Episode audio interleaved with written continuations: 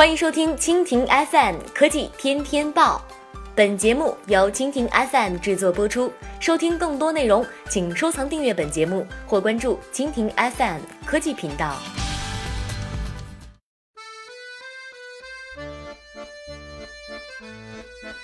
国内播报：长崎火箭完成垂直转运，天舟一号即将启程。4月17号，承载着长征7号遥2运载火箭与天舟1号货运飞船组合体的活动发射平台驶出总装测试厂房，平稳行驶约2.5小时后，垂直转运至发射区。后续将在发射区开展天舟1号货运飞船与长征7号遥2运载火箭功能检查和联合测试工作，完成最终状态确认后，火箭加注推进器，计划4月20号到24号择机发射。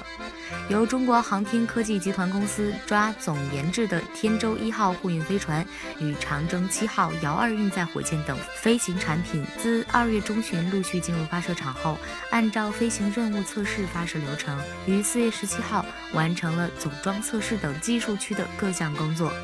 天舟1号是我国自主研制的首艘货运飞船，将与天宫2号空间实验室完成交会对接，实施推进剂在轨补加、突破和掌握推进剂在轨补加等关键技术。天舟1号还搭载了非牛顿引力实验等10余项应用载荷，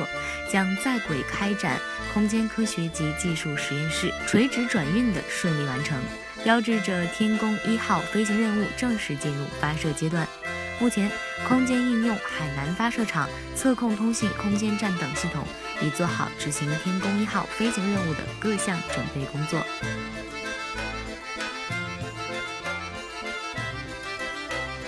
好了，以上就是今天的科技天天报。收听更多内容，请关注蜻蜓 FM 科技频道。